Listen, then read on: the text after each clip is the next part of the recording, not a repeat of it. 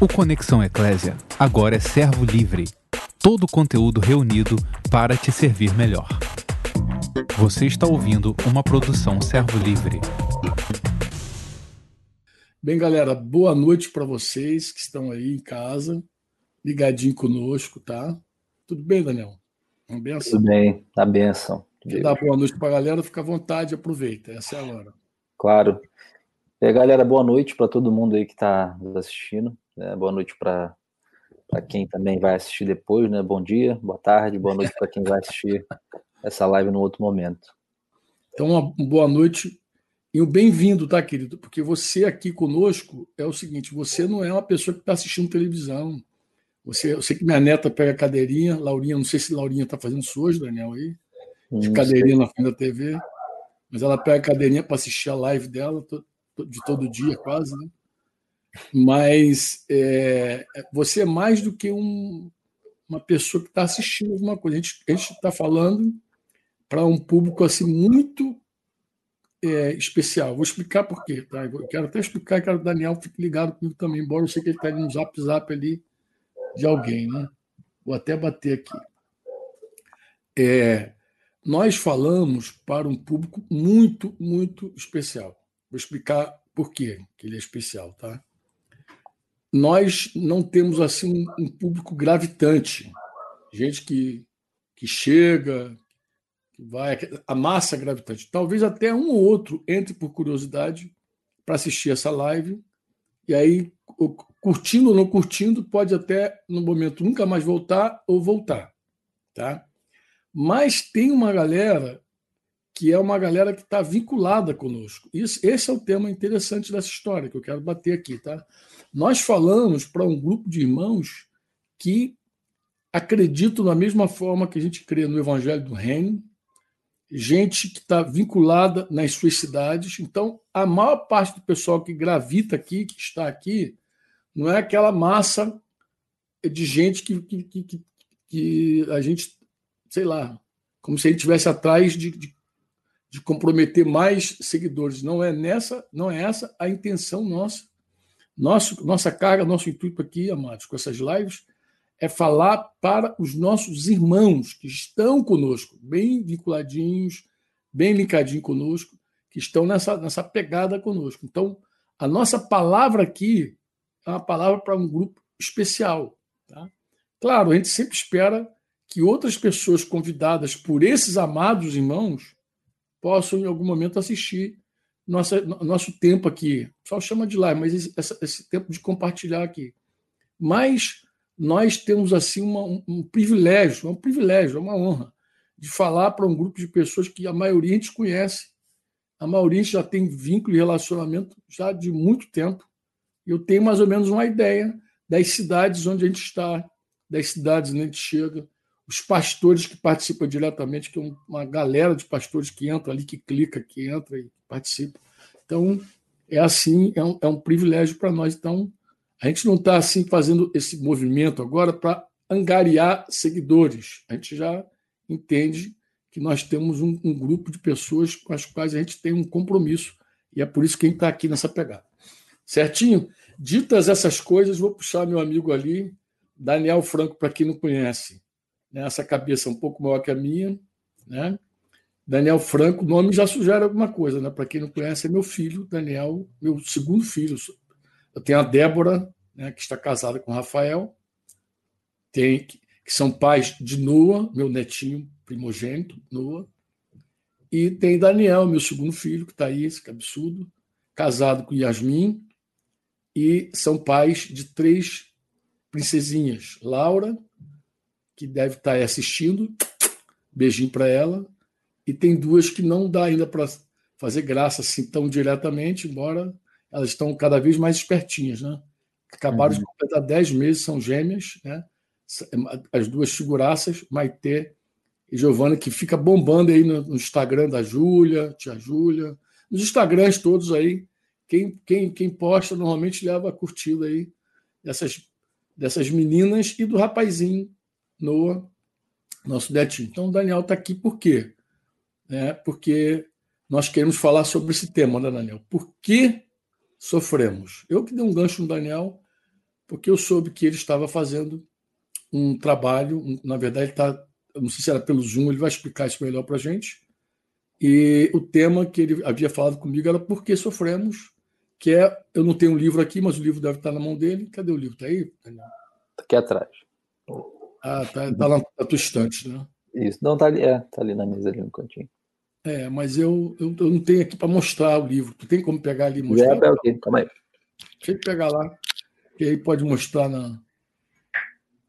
para vocês do livro quem está falando, que é um livro capa nova, né? Esse livro eu não tenho aqui, eu queria muito. É... Peguei fechado mesmo, tá? Oi, tá, tá fechado na boa. Tá aí, é aí. Que eu não tenho esse livro aqui comigo, de capa nova, porque sofremos, tá vendo aí, galera? Porque sofremos. E esse aí é o livro. Esse livro. Fala um pouquinho, Daniel, como é que foi a ideia, como é que foi a puxada. Fica à vontade, tá, filhão? Como é que sempre deixa todo mundo à vontade, não vai ser diferente contigo só porque você é meu filho, não vou ficar puxando tua orelha aqui no ar. Aqui. Tá ok. É, bem, a situação foi mais ou menos o seguinte: nós estávamos sentindo o desafio de seguir compartilhando né, a palavra nesse momento da quarentena e começamos a pensar em estratégias para que a palavra seguisse se multiplicando, né? E, e aí veio essa inspiração de, de abordar esse tema, até porque é um tema que para mim ele é muito pontual, né? Ele atinge exatamente né, a, a, a muitas pessoas por causa dessa pergunta. É uma pergunta que eu sei que muita gente está se fazendo nesse momento. E, e, aí conversei com um grupo de irmãos aqui que, que lideram também. A gente, né, eles entenderam também que realmente valeria a pena a gente fazer isso. Né, compraram a ideia e aí começamos a convidar algumas pessoas para participarem de um grupo, né, no Zoom. E dividimos esse tempo em duas partes, né, para que fosse algo bem assim, é, bem objetivo, bem rápido e as pessoas não se sentissem de repente cansadas, né, de assistir. E foi bem legal, foi uma experiência nova, né? Eu, para mim foi também um desafio, não estou acostumado a, a, né, a, a, fazer um trabalho dessa forma assim online. E mais é aquilo, né? O Senhor, a gente vai. É vai, bem diferente, né? É, é estranho.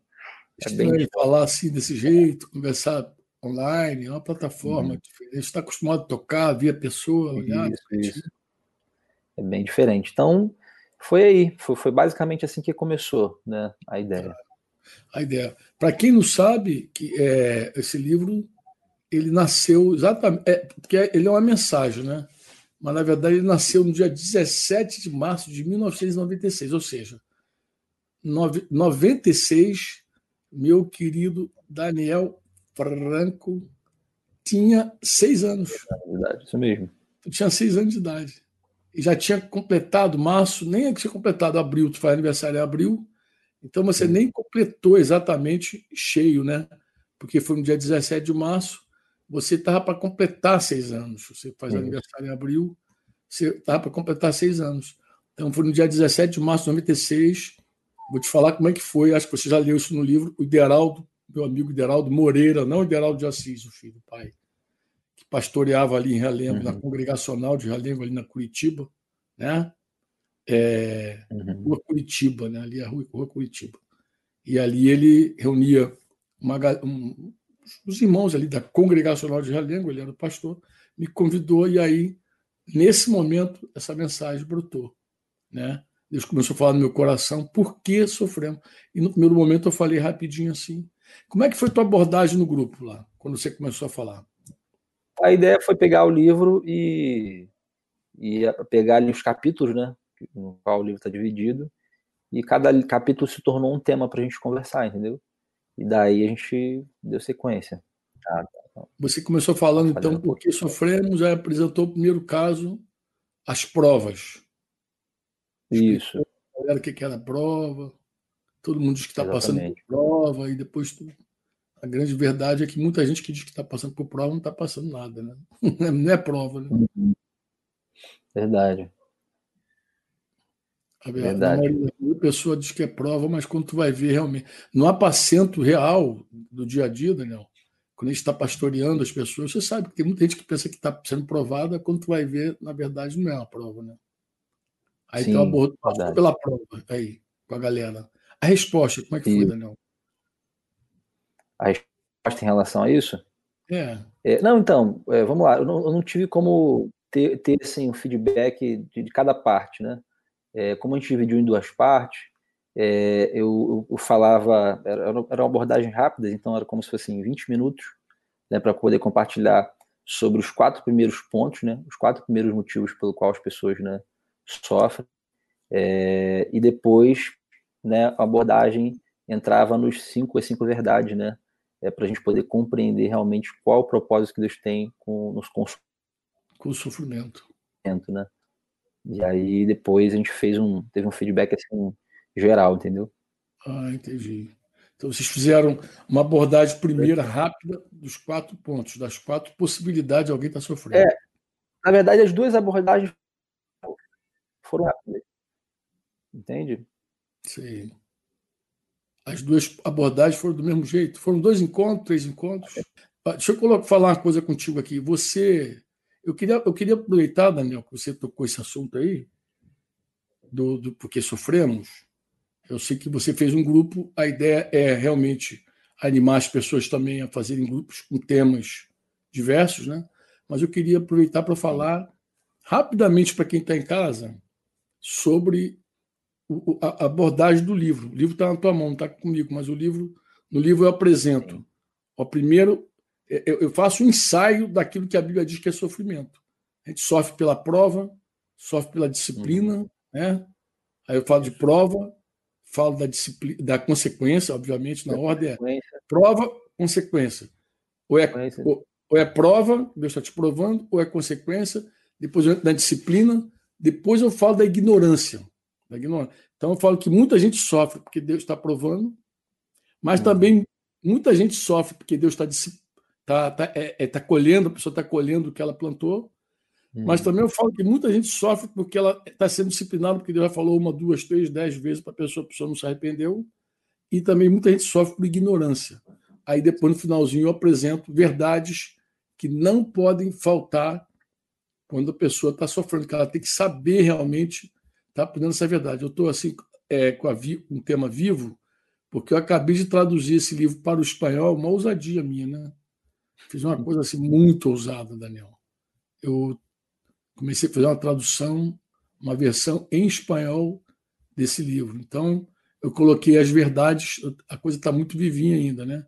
Mas vamos bater lá. A primeira verdade é que Deus ensina através do sofrimento.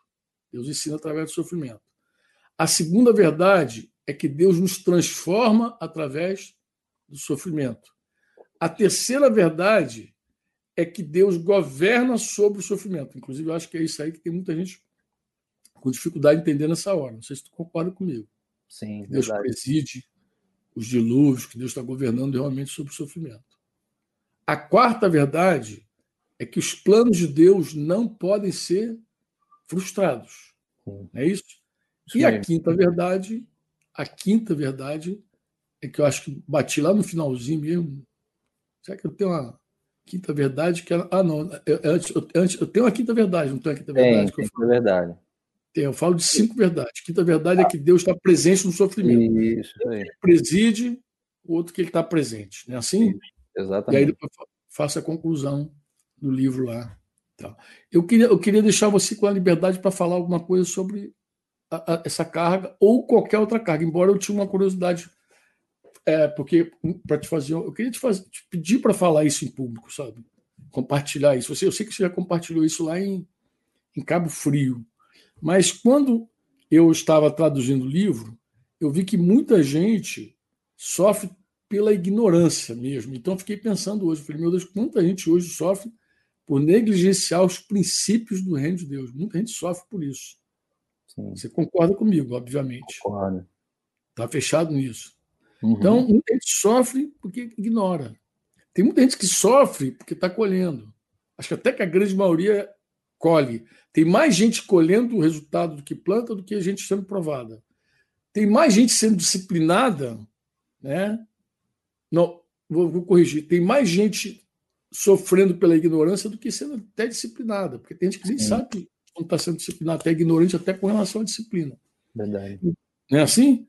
Verdade. Aí, quando eu é, fiquei pensando no, na coisa da, da falta de, de conhecimento, né? a ignorância, eu me lembrei é, de pessoas que, por conta de ignorar os ensinos do Senhor, hoje tenho feito assim, tenho agido de forma assim, sem fé, nesse tempo do, do isolamento, mas eu também pensei, Daniel, que tem gente que não, é, por não entrar no quarto, por não ter um tempo com Deus, por não ouvir Deus, não escapa de uma grande cilada da vida. Porque eu acho que foi assim que eu captei a tua mensagem lá, na, lá em Cabo Frio. Foi dessa forma que eu captei. Eu captei ela assim. Você tinha uma crise de adolescente, vê se eu estou uhum. certo. Tinha uma crise adolescente, e aí você foi para Deus, um dia Deus falou contigo. Eu queria tocar sobre esse assunto. Você pode relembrar para a galera aí que não assistiu a mensagem lá em Cabo Frio? Fazer Sim. um, um disso para gente? Sim. É, então, calma aí. Eu acho que com cerca de 14, 14 anos de idade, mais ou menos, eu vivi uma crise, acho que foi minha crise mais forte nesse período, né? Da adolescência ali entre 14 e 15. Eu tinha já mudado para uma de escola, né? O colégio onde eu estudava, eu tinha mudado a escola e fui para um colégio que era muito maior, né? E enfim, conheci mais pessoas, saí um pouco daquele universo que eu, que eu já, de certa forma, dominava, né? E entrei num universo totalmente diferente e me vi assim, muito desafiado, né? É, de certa forma, até um pouco acuado inicialmente, né? No início desse, desses três anos de ensino médio que eu, eu iria cursar naquele lugar.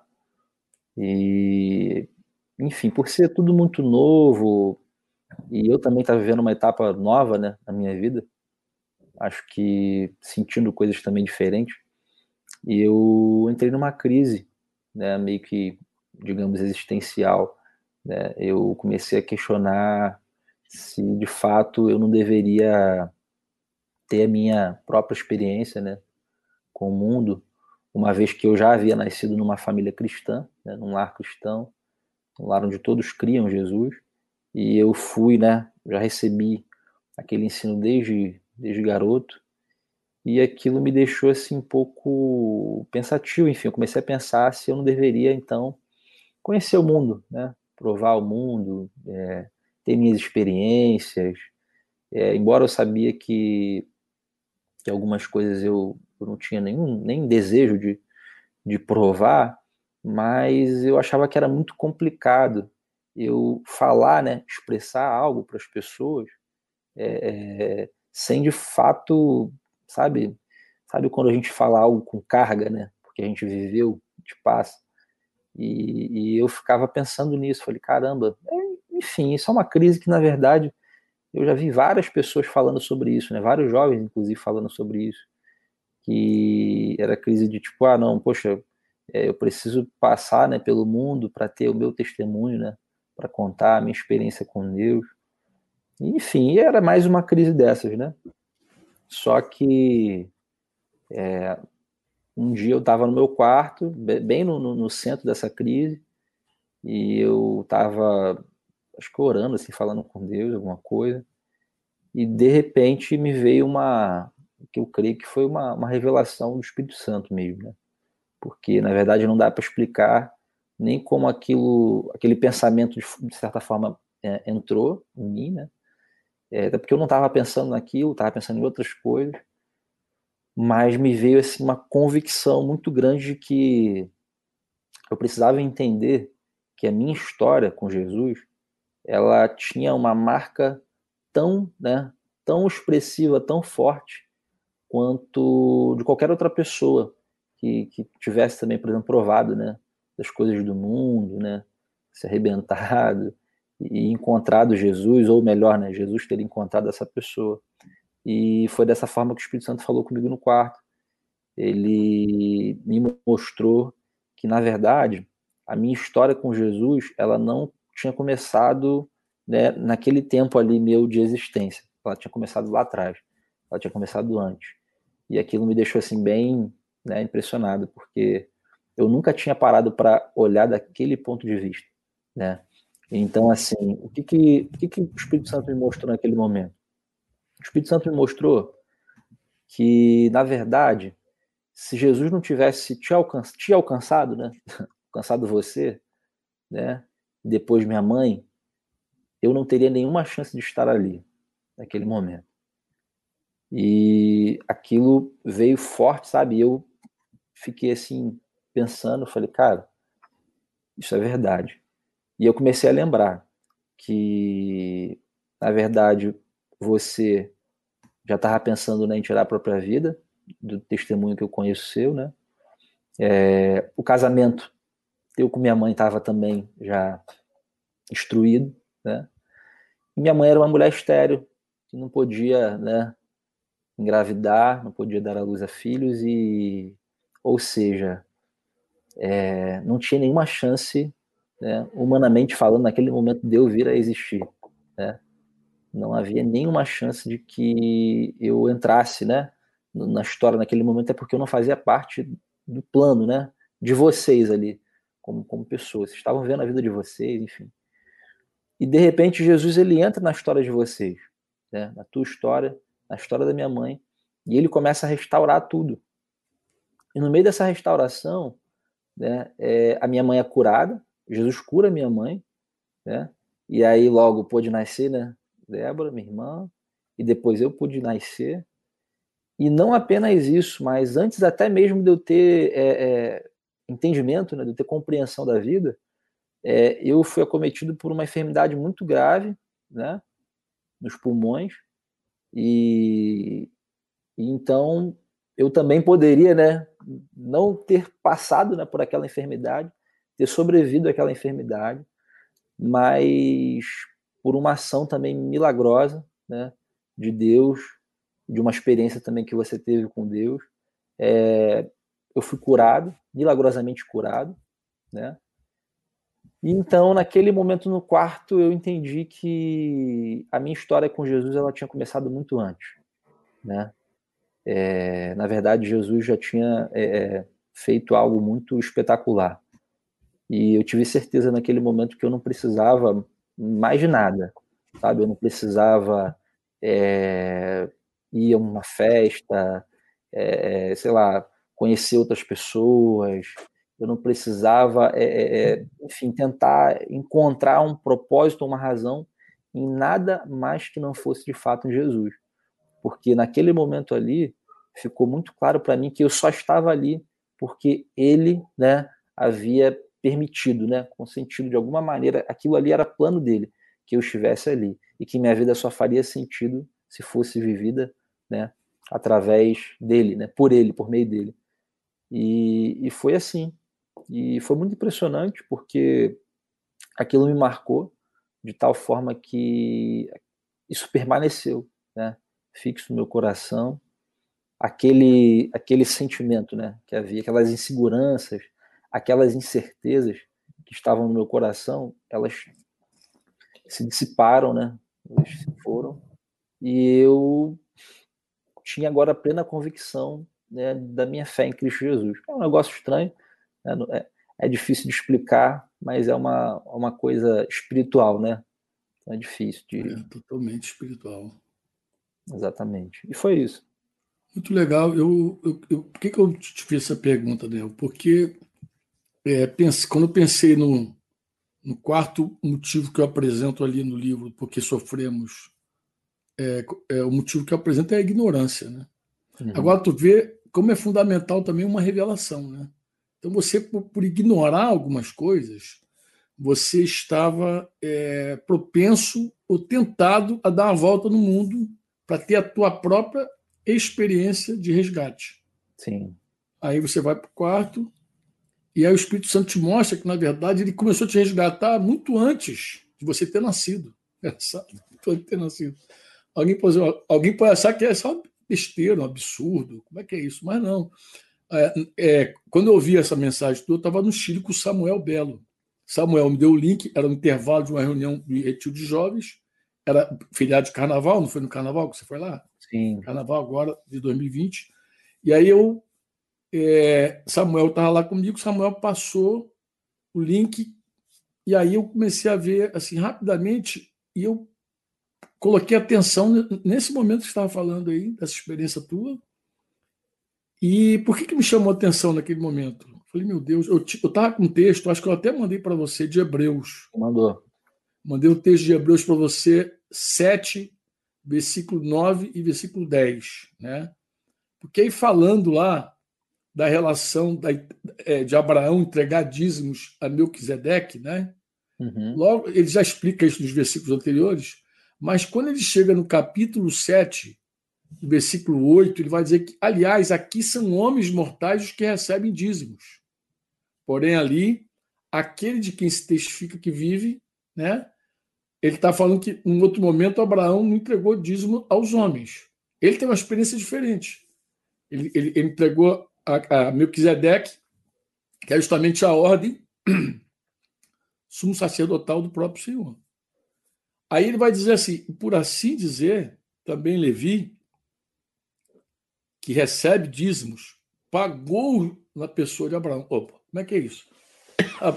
Levi, ó, Abraão gerou Isaac, Isaac gerou Jacó, né? Jacó é Isaú, mas Jacó foi chamado de descendência. E Jacó foi pai de doze lá.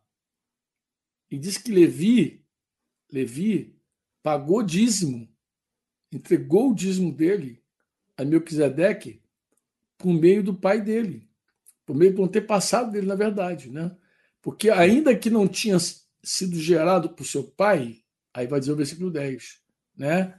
Quando Melquisedeque saiu ao encontro deste. Então, é, ele, entregou o dízimo na pessoa de Abraão. Isso é um mistério muito interessante. Eu estava com esse mistério na cabeça, pensando assim, né? Quando lá em Gênesis 14 é, acontece esse encontro de Abraão com, com Melquisedeque. Eu te confesso, eu estava na maior meditação, assim, pensando nesse texto, quando eu ouvi o testemunho. Por isso que ele, que ele saltou com força para mim, entendeu? Que eu falei, meu Deus, é verdade. A história, a nossa história não começa quando a gente nasce. Porque, na verdade, existem umas variáveis tão grandes lá atrás Sim. que se essas variáveis não. Você não nasce. Esses dias, Daniel, tá conversando com uma, um casal, né? Um, um, um, casal. O irmão confessou um pecado para a esposa, que toda vez que um homem confessa o pecado para a sua esposa, ou vice-versa, ou a esposa confessa o pecado para o marido, é, há, há muita tristeza nessa hora. E há uma tentação muito grande da pessoa amaldiçoar até o dia que ela casou, que te conheci. Pô, maldito dia que eu te conheci, eu devia ter te conhecido. E eu, claro, isso não estava acontecendo no meio desse casal, mas eu fiz uma advertência. Falei, olha, nunca, nunca, nunca, jamais você é, amaldiçoe se arrependa do dia que você conheceu tua esposa. Porque o dia que você amaldiçoar o, o dia que você conheceu tua esposa, e o dia que você amaldiçoar o dia que você conheceu teu marido, você está amaldiçoando teus filhos também. Porque, na verdade, os filhos já são frutos dessa união. Então, a hora que eu. É, se um dia eu me atrevesse a dizer Maldito dia que eu te conheci. Eu até cantava uma canção que dizia o contrário. Eu abençoo o dia que te conheci. Não sei se tu conhece essa canção. Eu era muito criança, mas eu vivia cantando isso para tua mãe, né? Eu abençoo o dia que te conheci. A música do Azaf Bob, meu querido Azaf. Mas é assim, eu é, entendo que quando você abençoa o dia que você conheceu tua esposa, você também está abençoando o resultado de tudo que aconteceu com essa mulher. E vice-versa. Quando a mulher abençoa o dia que ela conheceu aquele homem, abençoa aquele casamento, ela também abençoa o fruto daquele casamento.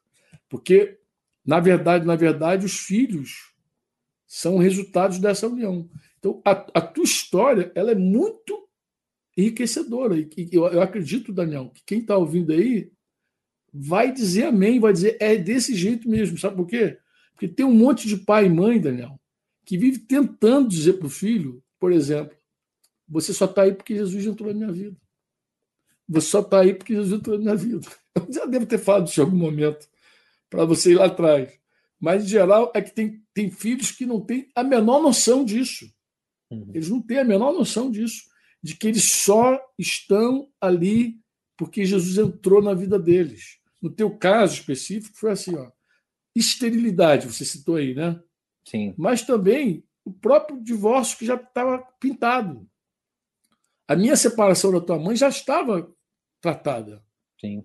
Então, quando Jesus entrou, Daniel, e nos restaurou no, o nosso casamento, aí, meu filho, junto com a restauração veio a, a benção de ter filhos. Tá? Mas aí também, junto com a benção de ter filhos, veio um, uma compreensão, Daniel. Quero falar algo para você, inclusive, como teu pai. Para você guardar para a tua vida e guardar para os discípulos que Deus vai te confiar ainda. Guarda o que eu vou te falar, meu filho. É assim, ó. Muita gente pensa que o sentimento salva o casamento. Eu aprendi isso com um homem chamado Hélio Maurício Brum. Ele falava com outras palavras, mas eu compreendi exatamente o que ele estava dizendo. Então, vou resumir aqui do, do jeito que eu compreendi o que ele ensinava. Muita gente pensa que o sentimento salva o casamento, mas é o contrário, meu filho. É o casamento que salva o sentimento. Como assim? É a mesma compreensão que você tem. Eu, eu vi outro dia você falando aqui numa live sobre a visão da igreja primitiva, dos uhum. vínculos, da aliança, da ceia, do partido do pão aquilo que produz vínculo entre nós na igreja, Daniel, que é uma compreensão clara da aliança que a gente tem com Jesus e com o irmão, é isso que produz vínculo. Primeiro é a aliança, é o, é o, é o pacto que a gente tem clareza de que Jesus partiu o pão e nos fez um. Então, Daniel, esse compromisso, essa aliança, salva o relacionamento de irmãos, de discipulado, de, de apacento, quando você tem compreensão que existe uma aliança, um compromisso, isso é mais forte que os sentimentos. Porque pode ser que uma hora você tenha o um sentimento de deixar aquele irmão, de abandonar aquela igreja, de esquecer aquela ceia que você tomou lá com, com Jonathan, com. Vai citando o nome dos teus filhos, Diego, com, com é, Ismael, Ismael, não, Israel. Aí vai pegando esses discípulos. É que você tem uma hora que você parte o pão, ceia e diz: Nós somos um. Nós uhum. temos um pacto. Deus nos uniu. Deus nos... Mas o casamento é assim. Eu estava lá no dia que você casou com a Yasmin. Vocês fizeram um pacto. Eu testemunhei. Mas uma galera testemunhou aquele pacto. Eu testemunhei duas vezes o teu pacto. Testemunhei lá no civil, foi muito especial também, você lembra? E depois te, testemunhei celebrando ali aquele momento. Na verdade, quem estava celebrando é vocês, meus noivos que celebram. Uhum. Os pais, os pastores, eles só presidem aquele momento mas quem celebra o Senhor. Então, testemunhei. Então, essa aliança, Daniel, esse pacto, quando o cara entende, salva até o sentimento. Porque sentimento, filho, é instável.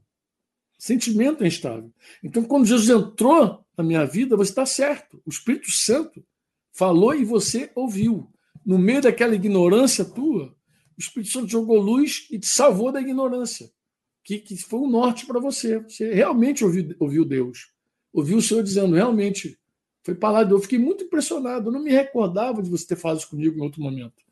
Talvez você tivesse falado, mas eu, eu nunca tinha ouvido você pregando para uma galera e contando essa história. E aí acho que isso entrou com mais força, entendeu? Você contando, você ensinando, acho que entrou com mais força em mim. O Sim. que você ouviu foi exato. Se, ó, filho, se tiver algum filho nos ouvindo agora, filho de, de cristão, que conhece a história dos pais, talvez tenha a mesma revelação que você teve. E pare de sofrer por ignorância, entendeu? Talvez tenha a mesma revelação. Porque a revelação é como se fosse, não sei nem explicar, mas ela, ela, ela é uma explosão dentro da gente. Sim. Não é assim? Sim. Foi uma explosão que orientou você. Então, assim, Jesus entrou, não deixou me divorciar da tua mãe, depois deu filhos a estéreo, depois manteve o nosso casamento, por quê? Porque a consciência do pacto que eu tinha com ela era maior do que qualquer sentimento que eu pudesse ter com ela ou ela por mim. Porque é vai e vem. Uma hora você quer estar muito perto da pessoa, outra hora você não quer nem olhar bem para a cara da pessoa. Porque casamento tem essas coisas difíceis, como qualquer relacionamento. Qualquer relacionamento tem. Uma hora você quer estar muito perto da pessoa, a outra hora você não quer estar tão perto da pessoa por alguma briga, alguma discordância, alguma coisa ruim. Claro, quanto mais maduro a gente fica, menos a gente briga, menos a gente contende, mas no final das contas tu vai entender que foi o pacto mesmo. Então tu vê como Jesus trabalhou. Aí você não apenas nasceu, você foi criado no meio de uma família que proclamou o evangelho para você, que semeou desde novinho, que te deu testemunho também. Realmente você ouviu o Senhor lá atrás. Eu queria ressaltar isso. Não sei se você quer dizer algo mais aí sobre esse assunto ou algum outro assunto linkado a esse. Não, não. Creio que já colocou tudo já. É isso mesmo, que essa, essa experiência foi, foi marcante para mim. Graças a Deus por ter, ter tido né, essa, essa revelação. É, uma revelação faz toda a diferença, né, Daniel? Verdade. Uma revelação. Então você vê, o homem sofre por prova, o homem sofre por consequência. Muita gente que diz, estou sendo provado, você sabe. Sim. Quando você é. senta para pastorear, tu vê que não é prova. Muita gente é consequência dos atos do que plantou, está colhendo. Uhum. Mas tem gente também que sofre porque Deus corrige. Falou uma vez, falou duas, falou três. A pessoa não se arrepende, a vara canta. Eu não sei quantas vezes eu corrigi você. Muitas. Tem, tem alguma disciplina que eu te apliquei que você tem assim na memória, que você lembra assim, que você guardou? Que eu sei que você disciplina tuas filhas também, apenas a Laurinha mais do que as outras. Mas... Tem alguma varada que eu te dei que você falou assim, pô, aquela ali foi especial? Eu lembro, eu lembro daquela história, a fatídica história lá com daquela briga com, com Débora, né? Aniversário, aquela é a, assim, a lembrança mais viva que eu tenho é aquela, né? Que acabou brigando naquele aniversário lá e depois a correção veio forte. É. Mas depois disso também não tem memória assim, de outras. Não, porque não teve mais. É, Aquela foi a última vez que a gente corrigiu vocês com varinha. Até porque a varinha é para criança, a varinha não é para o adolescente, não é para o jovem. A varinha é para criança. A criança entende a varinha. Depois, quando você declarou Jesus na tua vida, é outra vara. Aí é a vara da palavra, a vara do, é isso que você quer mesmo, filho? É isso que você não quer? É isso que você quer? Aí a, a palavra que vai corrigindo tua vida, que vai te acertando, que vai te cooperando. Eu queria te fazer um. Aproveitar que estou contigo aqui para. E tá gostoso o papo. Eu sempre bom te falar contigo. Eu amo falar contigo, não é só porque você é meu filho, gosto. Da tua tranquilidade aí, desse jeitinho teu fleumático para falar. Diz para mim assim. É... Segurando a corda talvez as pessoas não saibam, mas você foi o cara que me encostou na parede para fazer o segurando a corda, o site, essa coisa todinha. Porque fala comigo, o que está no teu coração, o que, que você tem visto, o que, que você espera. É, então, é, eu cresci nesse ambiente, tá? Acabei de citar isso agora, né? E a gente, desde de garoto, me envolvendo com, com missões, né? Participando de missões em um monte de lugar, né? Já te acompanhei num monte de situação e eu vi, né? Vi o, a, a igreja avançando, né? Pelas cidades e isso é um privilégio ter participado até de algumas algumas incursões, né? Dessas que, que fizeram nascer, plantar, né? Nascer de verdade algumas igrejas, algumas localidades, inclusive por da Folha, né? Que, que eu me alegro muito de poder ter estado lá naquele tempo, né? Desde o comecinho. É, é, e ter ali contribuído, enfim, de alguma forma com até com aquela questão que envolveu a reforma da escola também, primeira reforma. É, e a gente sabe que, que não tem jeito, né? É, para que alguém desça, né? Para que alguém se envolva, né? Em tempo integral, porque exige de fato, né? Você percebe que em algum momento exige um, um nível né, maior né, de tempo. É, é, muito importante que outras pessoas, né, que não estão ali em tempo integral, né, possam cooperar para que esse trabalho siga acontecendo, né, com a mesma intensidade, né, com a mesma pegada, o mesmo foco. É bom, é bom a pessoa, né, alguém que está no campo trabalhando, não precisar né, se preocupar ali com, né, com sei lá, com, com, sustento, com alguma conta que precise pagar. É muito legal isso, quando você vê os irmãos trabalhando com, com essa liberdade. Né? E o Segurando a Corda já existia, né? na verdade, bem antes. Né? E, na verdade, a ideia foi dar uma, uma repaginada, né? É, é tornar ele um pouco mais, sei lá, atual, não sei, renovar ele, né? E, e usar algo que já é utilizado também. Aí hoje, enfim, não era inventar nada, sei lá, novo. Era só adaptar dentro de coisas que a gente já tem, né? No caso aí, materiais que a gente já tem, né? livros que a gente já, já publica, né? Já envia para as pessoas. E a ideia era essa, né? Para gerar um, um recurso, né? Contínuo, né? Uma coisa que permitisse que, que cada irmão né, pudesse de verdade cooperar, até porque a gente está falando, por exemplo, de um quem para quem ainda não acessou, né, lá o, o site, mas está falando de um plano básico de, de cooperação de 45 reais por mês. Então, assim, não é um valor né, absurdo, um valor né, que as pessoas talvez não possam pagar, mas ela já ajudando dessa forma, ela já coopera muito, né? uma missão, e de quebra né, recebe lá um, presente, né?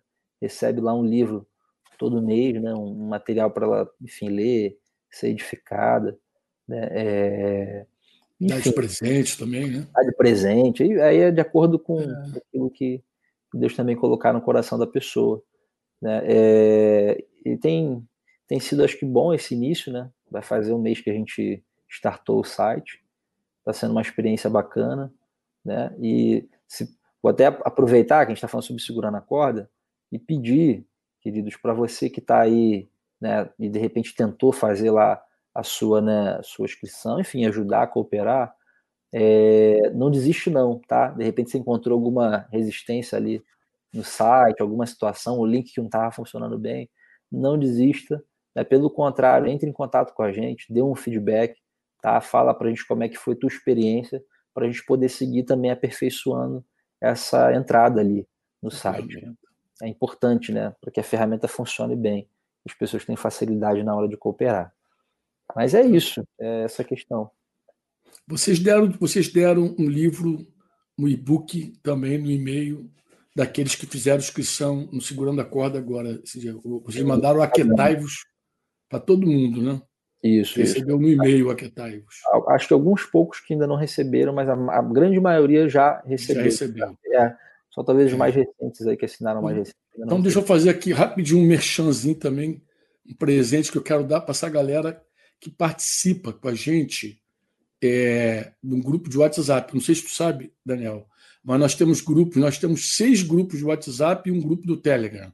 Sim. Seis do WhatsApp, porque o WhatsApp só alcança 256 pessoas no grupo. É um grupo onde só os administradores enviam informação. O grupo é, é para saber se vai ter live, se não vai ter live, se tem alguma outra informação assim que a gente uhum. julga relevante, importante.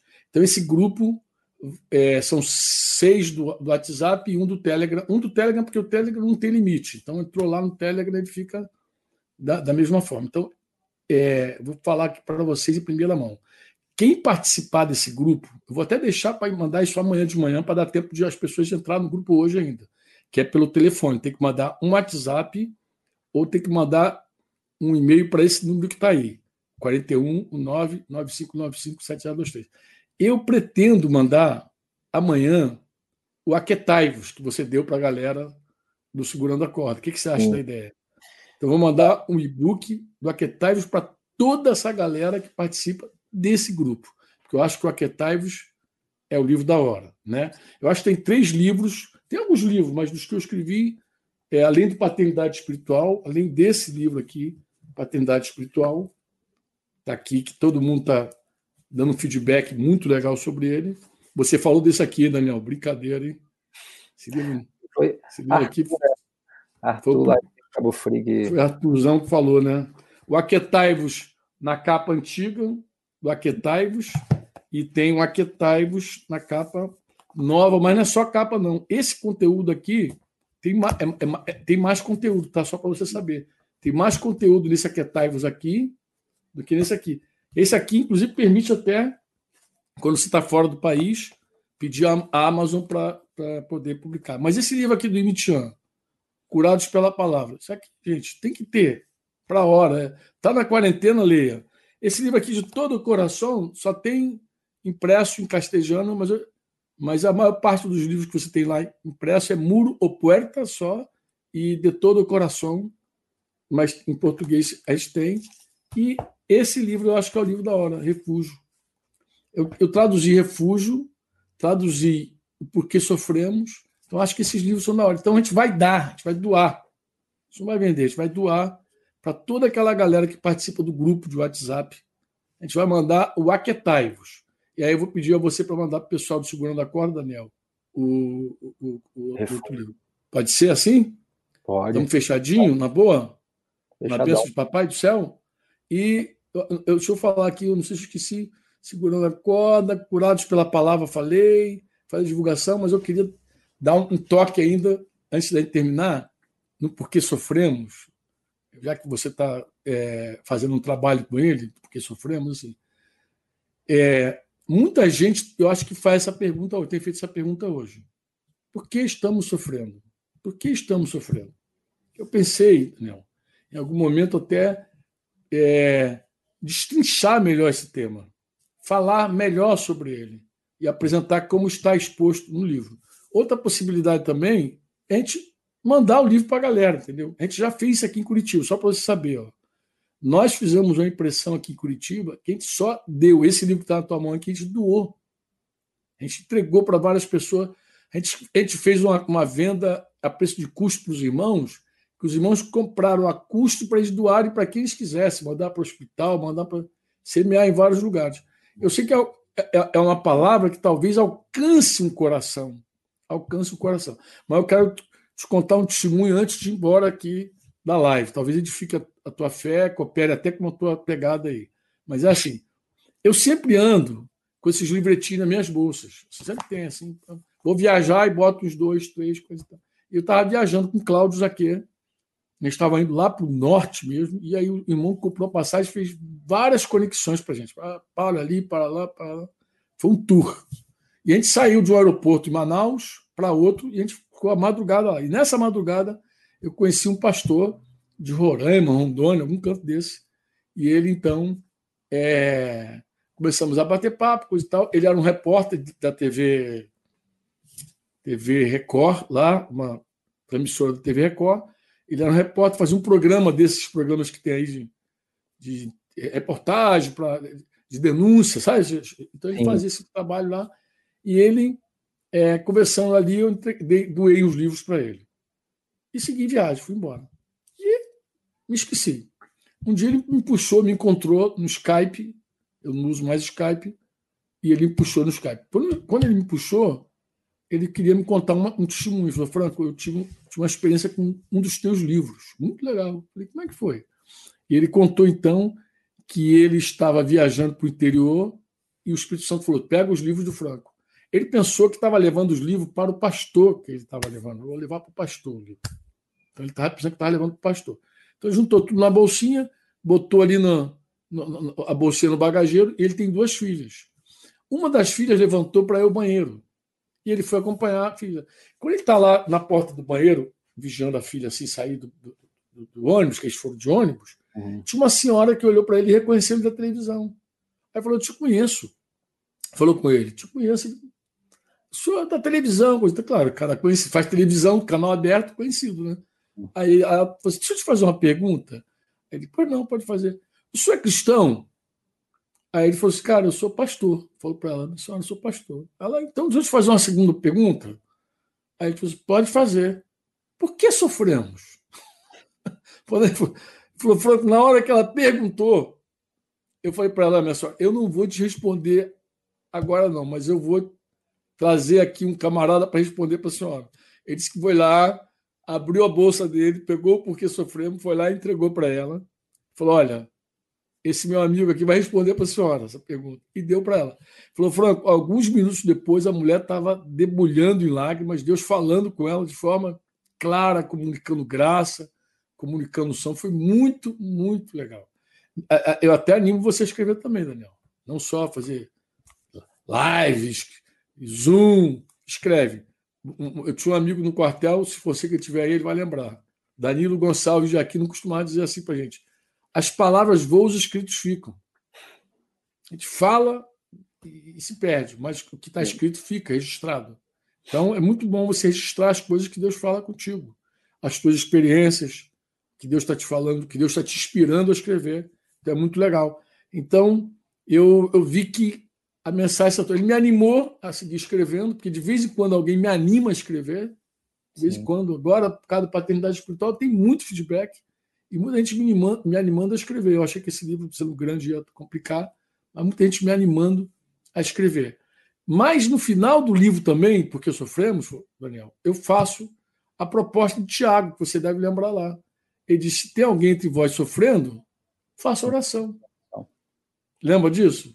Uhum. Se tem alguém entre vós sofrendo, faça oração. Então eu quero, é, antes da gente terminar essa, essa, essa live, orar. Orar por quem? Orar por quem está sofrendo. Eu quero até pedir você para fazer essa oração, tá, Daniel? Sim. Eu quero pedir, pedir a você para orar por todos os nossos irmãos que estão sofrendo. Uma última informação que eu ia dar, antes que você ore, é o seguinte: até para você também me ajudar nisso, que você é um cara, embora mais, mais quietinho, você tem teus relacionamentos, teus vínculos também, é um cara de comunicação. É, o Facebook me derrubou duas vezes. Eu acabei sendo cedendo até conselho de alguns irmãos, abrir uma página, a página do Sérgio Franco. Sim. Acho que essa é a única condição dele não seguir me derrubando. Uhum. Então, quando o pessoal vê, eu tenho dois perfis agora no Facebook. O meu perfil pessoal, que eu queria fechar, acabar com ele, terminar, mas os irmãos, não, não, não. E agora, eu não apenas não fechei, como abri uma página, está lá, Sérgio Franco no Facebook, uhum. que quando o pessoal vê, não estranha, não. É minha página mesmo, não é fake, não é nada. Se quiser incluir, dar uma curtida, divulgar, aí é contigo. E as coisas também do Instagram, eu creio que vai para lá. Então, essa informação acho que é importante dizer também. Depois eu explico melhor para os nossos amados que estão em casa. Mas você que está em casa sofrendo, você que está padecendo. Ontem, Denise falou de uma mãe que está sofrendo por causa de um filho. E hoje você ouviu meu filho falando aqui uma história de que uma revelação mudou o curso da vida dele. Uma revelação. Uma palavra de Deus muda o curso de qualquer pessoa. Então você precisa crer nisso. Você, que está aí em casa, você precisa crer, crer nisso. Se você está aflita pelo filho, aflito por um filho, você tem o testemunho de Daniel, agora que é meu filho, falando de como Deus iluminou as trevas dele, como Deus jogou luz na ignorância dele, nos pensamentos confusos que ele tinha adolescente. Quantos anos você tinha, Daniel? Você lembra? 15 anos, mais ou menos. 15 anos, então, uns 15 anos. Com o pensamento todo turbado. Como Deus iluminou. Como é importante também, Daniel, ter aquele momento de oração. Uhum. Eu estava falando para os irmãos que você ungiu meus olhos desde aquele dia que eu não uso óculos mais. Eu usava dois. E você era um adolescente também quando fez isso. Uhum. Deus usou tua vida para orar por mim. Eu acredito que usou muitos outros momentos para seguir orando. Então, assim, eu quero animar as pessoas que estão em casa a crer. Crer que Deus pode fazer infinitamente mais do que tudo quanto pedimos ou pensamos, conforme o seu poder que opera em nós. Amém? Amém? Obrigado, meu filhão, e ora, ora, por favor, por essas pessoas que estão padecendo. Então, você que está sofrendo agora em casa, eu queria que você parasse aí, desse uma pausa e recebesse e concordasse com a oração do Daniel agora. Sim. Você, pai, você me permite falar algo antes da gente fazer Deve, isso? meu filho, todo, todo, toda liberdade. É, só para concluir algo dentro do tema, eu estava aqui, antes da gente entrar na live, lembrando de um, de, uma, de um assunto, né? Porque a questão é a seguinte: essa pergunta que sofremos é uma pergunta que ela pode ser respondida, né, de muitas maneiras, até filosoficamente falando, né? É, pode haver muitas tentativas de responder isso, de encontrar uma, uma resposta do que que, do que que é isso, né, do porquê que realmente a gente sofre. Mas, inclusive, eu sei, né, infelizmente, que muitas pessoas é, acabam perdendo, né, a fé em Jesus por conta do sofrimento né? É, por não saberem lidar com isso, com o sofrimento, elas perdem a fé dela em Jesus, né, e muitas já, inclusive, não acreditam mais em Deus porque né, é, viram o sofrimento né, de, de, pessoas que, que eles achavam que não era, não era algo justo, né? Por que, por que, que tal pessoa sofreu, né? Por que, que tal pessoa né, é, morreu de determinada forma? Enfim, aí a pessoa começa a se questionar de muitas coisas.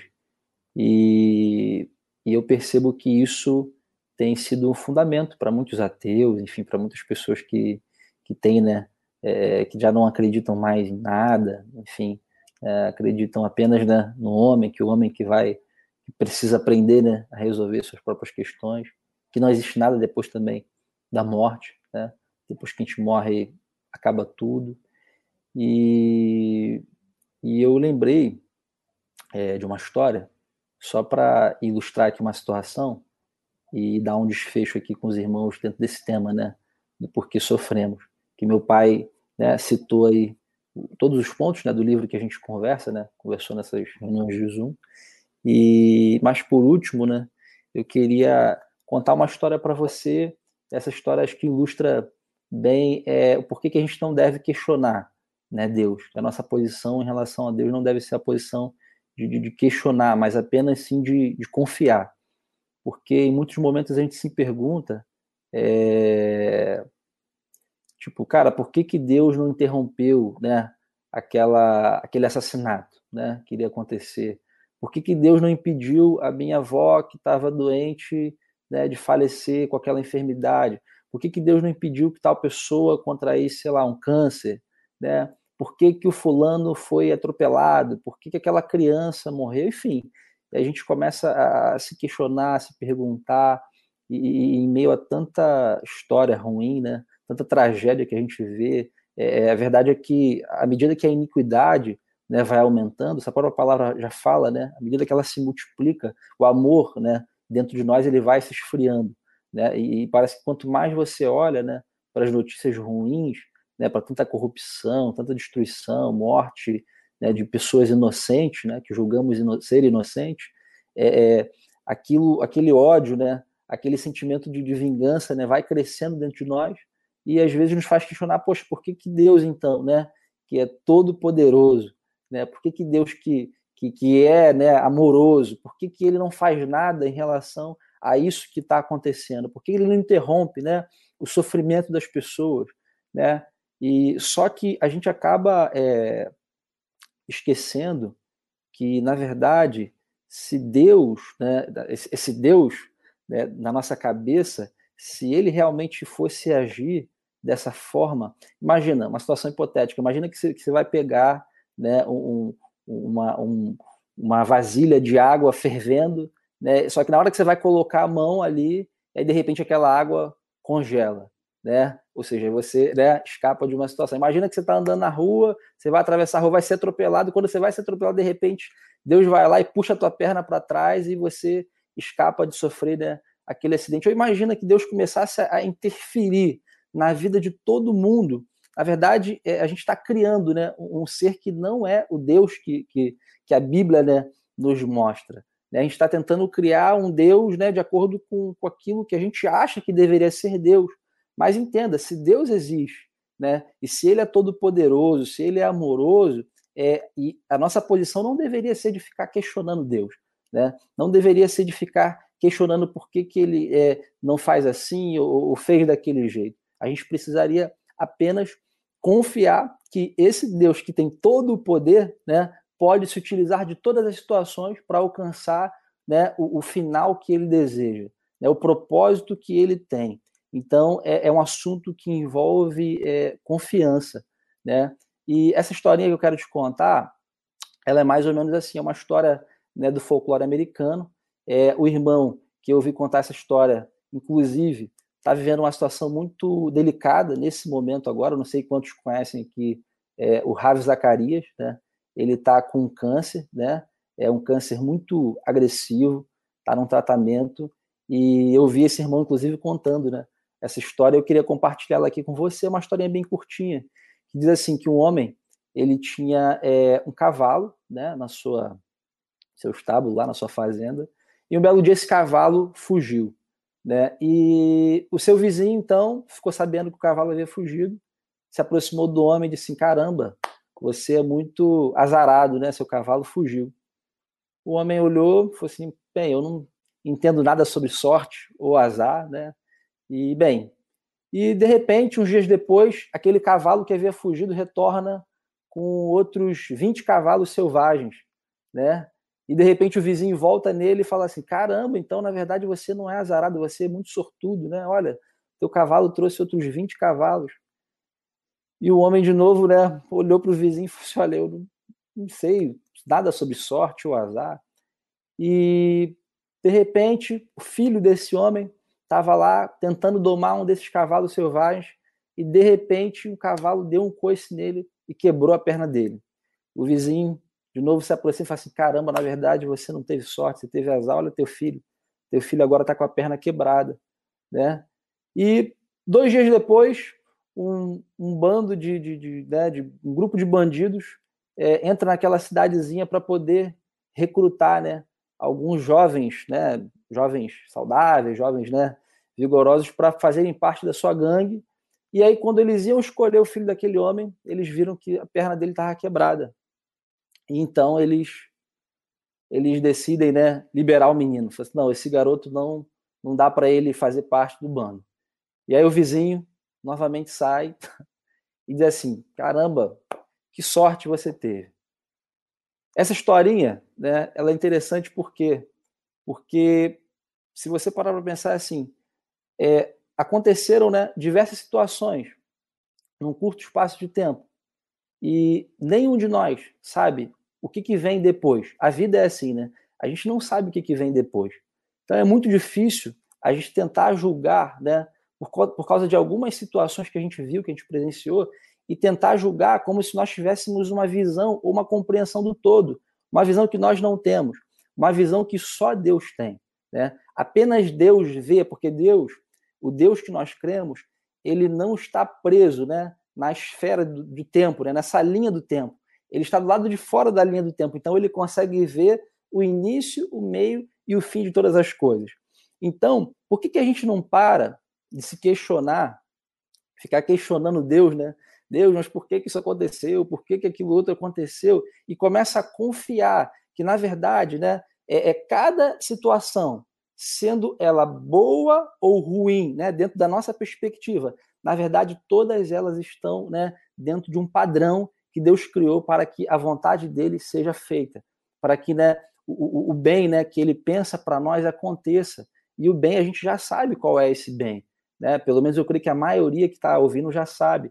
Que o bem, que na verdade é que nós sejamos né, conforme Jesus, que nós sejamos parecidos com Cristo, que o nosso caráter seja né, transformado, seja aprovado, e que ainda que você tenha uma perna quebrada, mas que essa perna quebrada vai ser né, a tua passagem para estar mais perto de Deus, vai ser a tua passagem para né, ter um momento de, a sós com Deus, para orar de verdade a Deus, porque às vezes nem isso você está fazendo, então às vezes você precisa de uma perna quebrada, às vezes você precisa passar por uma situação realmente para se voltar para Deus, e Deus sabe de tudo, Deus tem poder para tudo. Né? Então, é, que a gente possa parar de ficar se questionando e confiar que em algum momento né, nós estaremos diante da presença dele né, e naquele dia tudo vai ser revelado, né?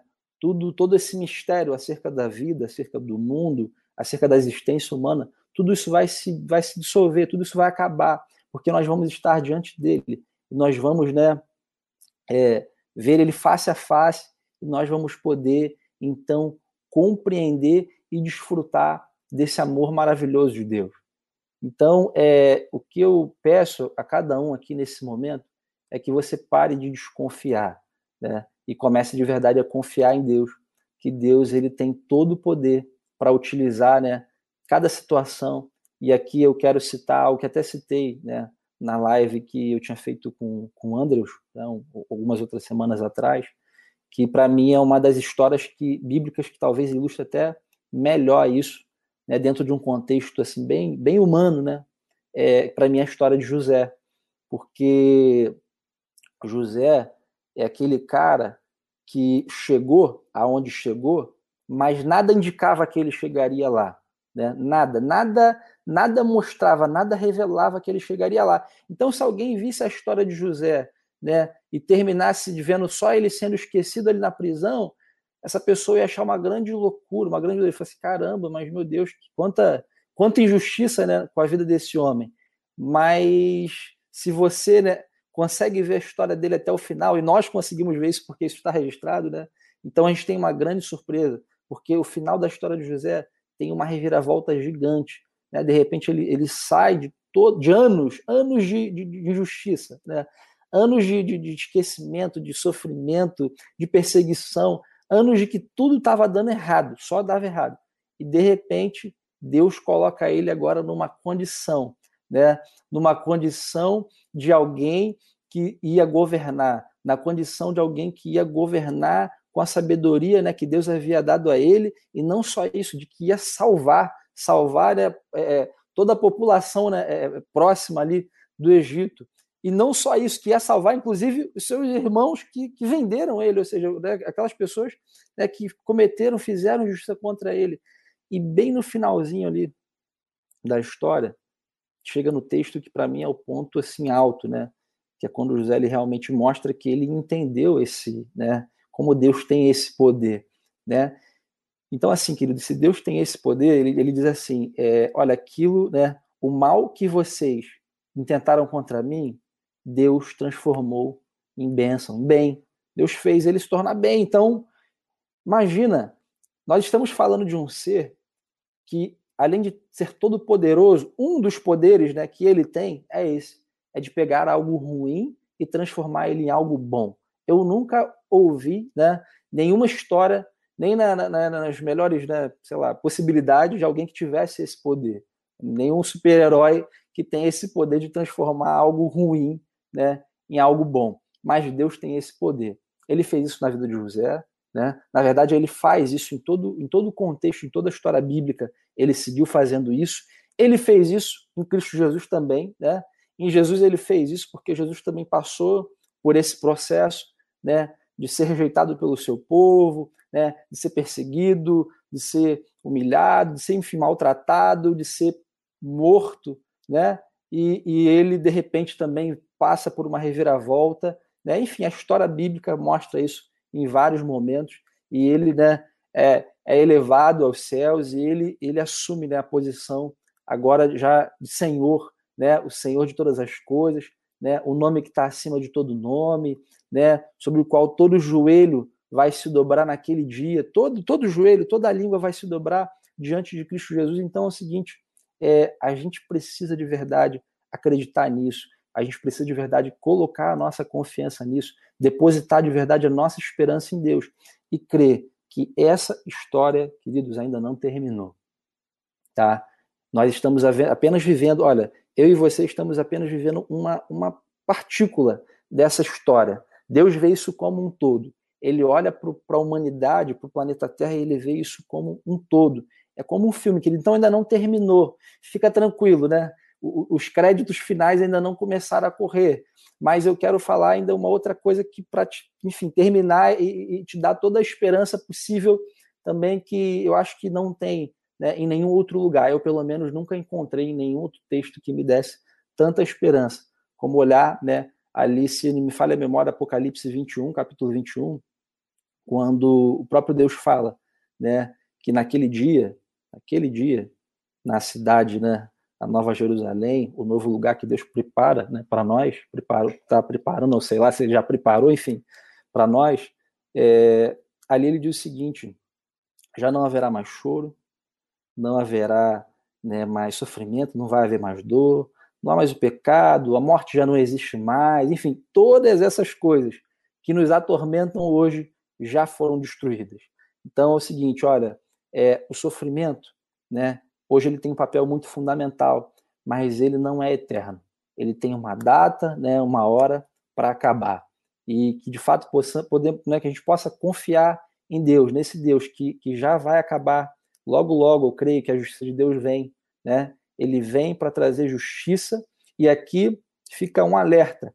Um alerta por quê? Para entrar nesse reino de justiça, né, alguns, né, imagina, se é um reino justo, né, um, um, lugar tão bom, tão maravilhoso assim, onde não existe mais nada disso, querido, pode ter certeza de uma coisa que eu vou te falar, olha, muita gente vai ficar de fora, tá? Infelizmente, né, muita gente vai precisar ficar de fora, porque muita gente não quer se render, né, à justiça de Deus. Então, é, esse é meu alerta. Eu quero deixar esse alerta com, contigo hoje. Porque para que todo esse sofrimento que você vive hoje, que nós vivemos hoje, né? É, eu, eu imagino que eu ainda vou sofrer muito na minha vida.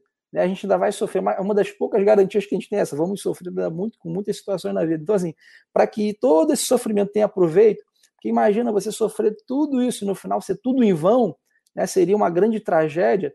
Então, assim, para que isso não se torne uma tragédia, uma história, uma história linda, uma história maravilhosa, se renda hoje a Jesus Cristo se renda hoje ao senhorio de Jesus, para que quando esse reino de justiça vier, você possa fazer parte dele, porque dele vão ficar de fora, né? Os assassinos, os mentirosos, né? Os adúlteros vão ficar de fora, as pessoas todas vão ficar de fora. Na verdade, todos nós estaríamos de fora.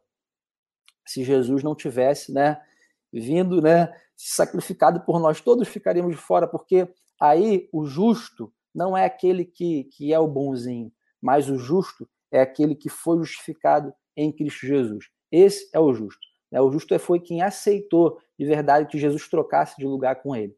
Então, essa é a condição que nós estamos. Amém? Então, esse é meu pedido para você, para que todo esse sofrimento faça sentido algum dia, né, para que ele tenha um aproveitamento né, real. É, você precisa hoje entregar a tua vida a Cristo Jesus para que ele comece a reinar hoje, porque com ele, né, todo sofrimento encontra sentido. Todo sofrimento tem sentido. Sem ele, né, você pode morrer, né? É melhor que morra, porque né, é verdade, porque viver sem Cristo não há propósito nisso. Né? Então, é, esse é meu pedido a você, né? esse é meu convite também para você, para você que crê, confie em Deus, né? para que você que não crê, né, deposite agora a sua esperança, a sua confiança nele, e é isso, era isso que eu queria dizer. Tá? Que Caramba, tava... foi só chamar você para orar que você disparou o tiro. É. Se eu soubesse, eu tinha chamado você para orar antes. Não, porque eu não podia terminar sem, sem falar. Não, deixa eu dizer uma coisa para você, que eu achei muito legal. Vê se você vai captar o que eu vou dizer agora. Nós conversamos no primeiro momento da história que ninguém vê que está para trás. A história que está para trás, que muitas vezes a pessoa está cega e não vê. Onde começou a história? E Deus falou contigo onde começou a história. Quando você achou que tinha que construir tua própria história, Deus falou: não, a tua história eu já comecei há muito tempo. Comecei com teu pai lá atrás. Olha que coisa interessante, Daniel. Mas também agora você termina dizendo que quem viu até aqui não viu nada, não, não terminou de ver. Sim. E se você julgar até aqui, eu estou só fazendo um, uma uhum. síntese do que, do que foi a nossa live. Nossa live fala assim: antes, você não precisa sofrer, porque antes a tua história começa já há muito tempo. Mas também, se você achar que a tua história termina aqui, você está equivocado. Ontem nós ouvimos a Adele, que foi como José, uma reviravolta grande na vida. Temos várias pessoas que foram uma reviravolta grande na vida, que estava vivendo um drama, Deus revirou. Você falou de José, José ficou pelo menos 13 anos sofrido, porque ele tinha 17 e saiu da cadeia com 30. Então, pelo menos 13 anos ali, ele ficou ali mofando. Sim. Todo, todo mundo que olha para a história de José é aquilo que tu falou mesmo. Parece que Deus não está com ele, mas Deus está com ele. Interessante que a Bíblia diz que Deus era com ele. Então, os nossos queridos que estão em casa, se liga. Ó, a tua história nem começou quando você acha que começou. Está equivocado, você pensa que tua história começa num ponto, Deus pode mostrar que a tua história tem uma, um outro começo, onde Ele te amou, onde Ele, te, onde ele te, já desde já planejou você. E também a tua história não termina onde você pensa que vai terminar. Eu poderia até dizer o seguinte, que a tua história começou antes da fundação do mundo, em Cristo. Porque foi lá que começou todas as nossas histórias. Foi lá, antes do mundo existir, Deus nos amou. Deus sacrificou o cordeiro lá. E também a tua história não termina onde teus olhos estão vendo, onde teus sentimentos estão percebendo, onde teu teu medo está dizendo que é. Não, a tua história ela vai muito mais além, principalmente, fundamentalmente, se você receber esse conselho de Daniel aí, de crer em Jesus, aquele que morreu e ressuscitou, e colocar toda a tua confiança no Deus Todo-Poderoso, que levantou Jesus Cristo, inclusive dentre os mortos, e o fez Senhor. Então, se você, por meio de Jesus, confiar em Deus, com certeza a tua história não tem fim. Tá bom? Vamos orar agora, Daniel? Amém, vamos orar. Você ora então por esse querido que está aí ligadinho conosco, pensando: Deus falou comigo. Amém, amém. Pai, graças te damos, Senhor, por esse momento aqui, essa oportunidade. Sabemos que o Senhor está presidindo aqui esse tempo, Pai, essa conversa. Amém. Obrigado. E nesse momento, Senhor, nós queremos aqui levantar, Pai, um clamor, Pai, um pedido por todos aqueles irmãos, todas aquelas pessoas que estão nos ouvindo agora, Pai, que estão sofrendo, Senhor. Nós sabemos, Senhor, o que, que essas pessoas estão passando, Pai, nível do sofrimento, Senhor, mas sabemos que é algo que está tirando muitas vezes o sono dessas pessoas, Pai. Algo que está incomodando, Senhor, desconcentrando, roubando a fé, Senhor, a alegria.